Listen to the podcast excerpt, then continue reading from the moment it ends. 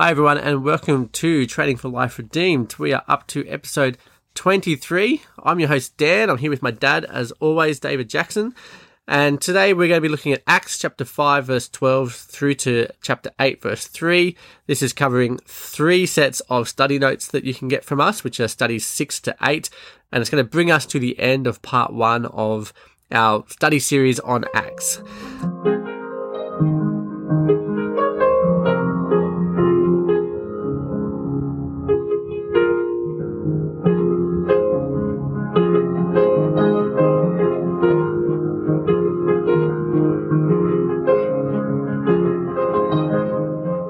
So, Dad, we have this process. We've just ended up at the end of the last one with Ananias and Sapphira. They've been killed because they were lying to the Holy Spirit. We then have the church begins to grow again. They're fearful and standing off of who the apostles are and what's happening with them. And then we have the apostles as a group get arrested. What's happening here now? The Sanhedrin originally pulled in Peter and John and told them, put a sock on it, we don't want to hear any more about Jesus. You're causing trouble. Go away. Peter and John replied, You're the ones who are on trial. You killed the Messiah. We're going to go out there and tell everybody about Jesus, and you do what you like. We're going to obey God, not you. You're the criminals. They then went out and did exactly that. So we're back to this scene where in Solomon's portico, which seems to be where Jesus used to run Bible classes when he was in town, the apostles are out there and more people are, are coming. I think if I'm reading this right, that the people are already being converted, uh, having their Bible studies at home where the Sanhedrin won't see them, whereas the apostles are going into the temple and new people are coming and they're continuing their Bible classes and the word is spreading and the Sanhedrin's up there in their office looking down going, these guys aren't doing what they're told. This is getting out of hand. So they send the police down, and this time they publicly arrest them. Yeah. All of them. Before we go on to that public arresting, I- I've noticed here in this passage from you know verse eleven ish down to the uh, sixteen, there's a lot of language that actually reflects what happens with Jesus. Like they're bringing lots of people from all over the place for them to be healed. They're you know, they're teaching and stuff. We have the opposition that comes up. They're jealous. There's it's very much like they're just continuing the ministry of Jesus here. So yeah, that's that's my contribution right now. Yeah, Let's- no, no, that, that's quite right. You, we had one miracle, and we had an arrest.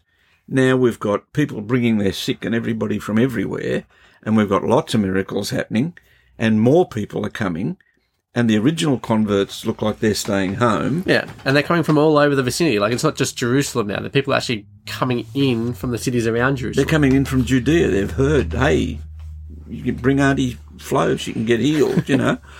and it's happening. And the Sanhedrin is just totally gone out of control. So this time they publicly want to stamp their authority on the place.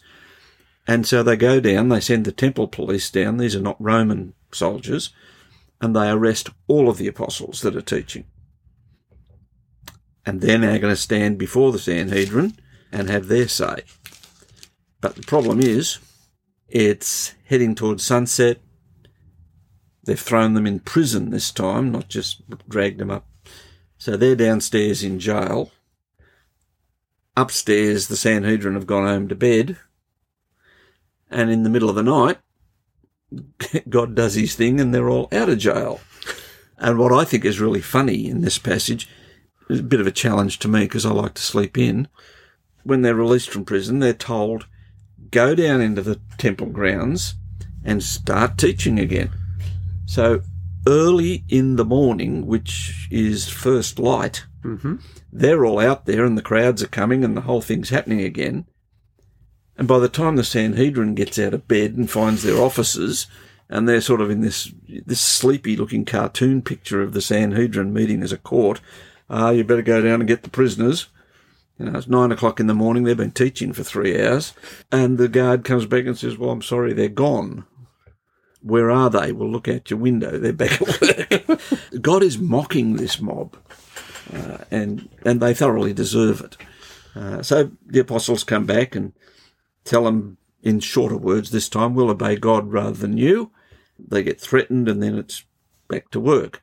Meanwhile, up pops our little mate Gamaliel. Yeah, who's quite significant later on because Paul is studying underneath Gamaliel throughout Paul's life, which I presume means Paul is somewhere around here at the moment as this is going on. So Gamaliel essentially just kind of says to leave them alone. If it's not from God, it'll fall apart on its own. But if it is from God, we'll end up fighting against God, which is not what we want.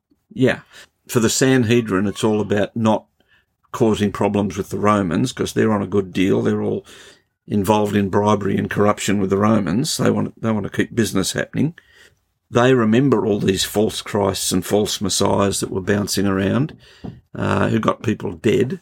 The Pharisees are a completely different lot. The Sadducees are corrupt. The Pharisees are the Bible teachers, and they're very aware that the Messiah is promised in the Old Testament and the Messiah is coming, and they trust that God will fulfill that promise.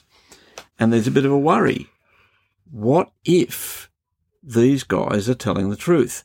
You've just seen people healed in massive scale for a Pharisee reading his Bible.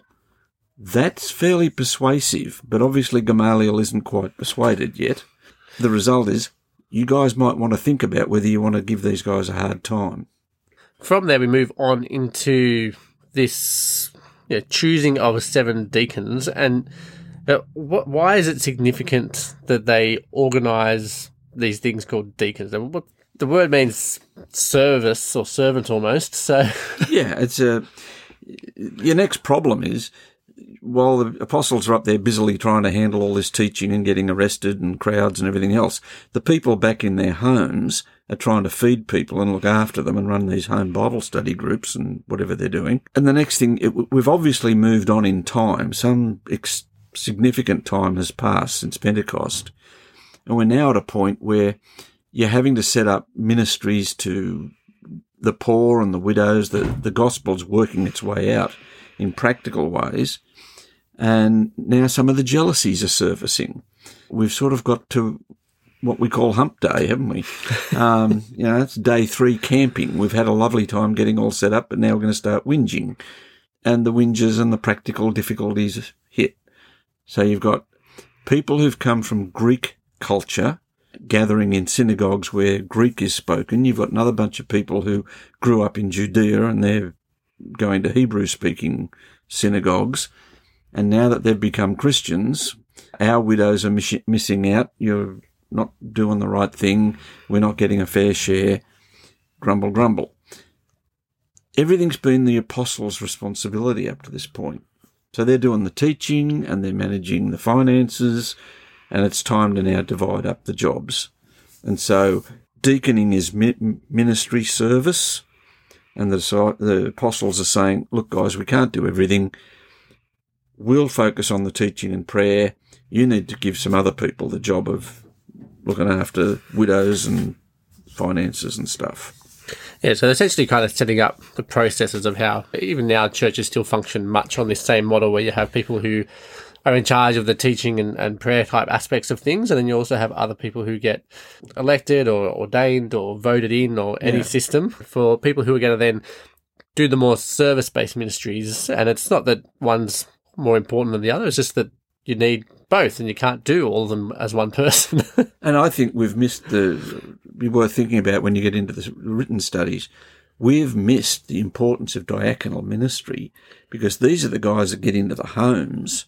And the next thing you know, the guy who's doing Meals on Wheels to widows is the guy that is suddenly the focus of all the Sanhedrin's attention because of the power and the effectiveness of his ministry. He's he's going into the homes of widows and vulnerable people, and signs and wonders are happening, and he's telling people about Jesus, and that's really threatening the establishment.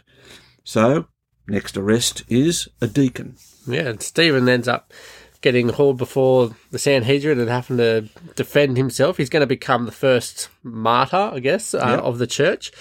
But yeah, let's talk about his defense. He kind of provides a big, long winded summary of some of the Old Testament, by the way. I love Stephen.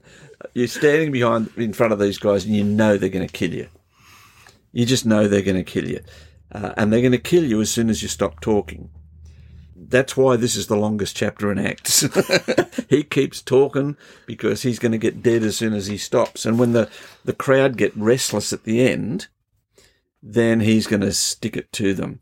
So the talk is really, let me explain to you the whole Bible. I'll start at Genesis and we'll work our way all through everybody else, and I'll show you why you guys are the enemies of God's people. You are just part of that whole big story of all the people who opposed God's plan of salvation. You're just the, the last little appendix at the end here. And they're getting restless and they're getting offended. So he, in language that Christians don't use, he tells these fellas that you're so proud of being the circumcised Jews, but you know what? You've got a foreskin over your heart and over your ears. And at that point, they lose it. Totally lose it. You heart of hearts, you've uncircumcised heart and ears. And in this ridiculous irony, their response is to cover their ears and go raging at Stephen, drag him out and kill him because he dared to accuse them of being murderers.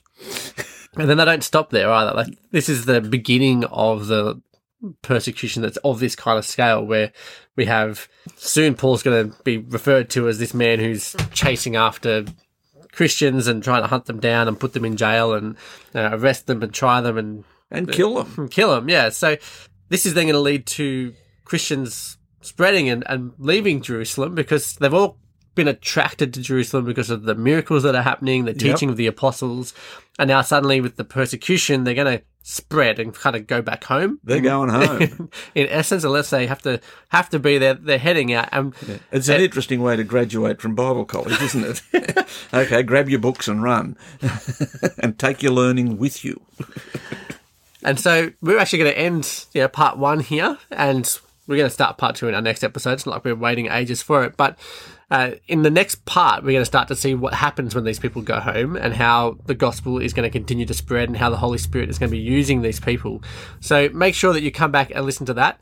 Uh, this episode is coming to an end, so thank you so much for joining us, for listening to this, and for you know, going deeper with us into Acts chapter 5, 12 verses 12 until chapter 8 verse 3. Uh, make sure you come over to trainingforliferedeemed.com to grab the study notes there for the next three studies. That's studies 6, 7 and 8. You can sign up there and get those studies and really go deeper. We look forward to you coming back. Make sure that you subscribe so you don't miss out on the episodes. And if you really are enjoying these, please leave us a review or come over to the show notes at trainingforliferedeemed.com slash 23 and leave us a comment there as well. We'd love to hear from you.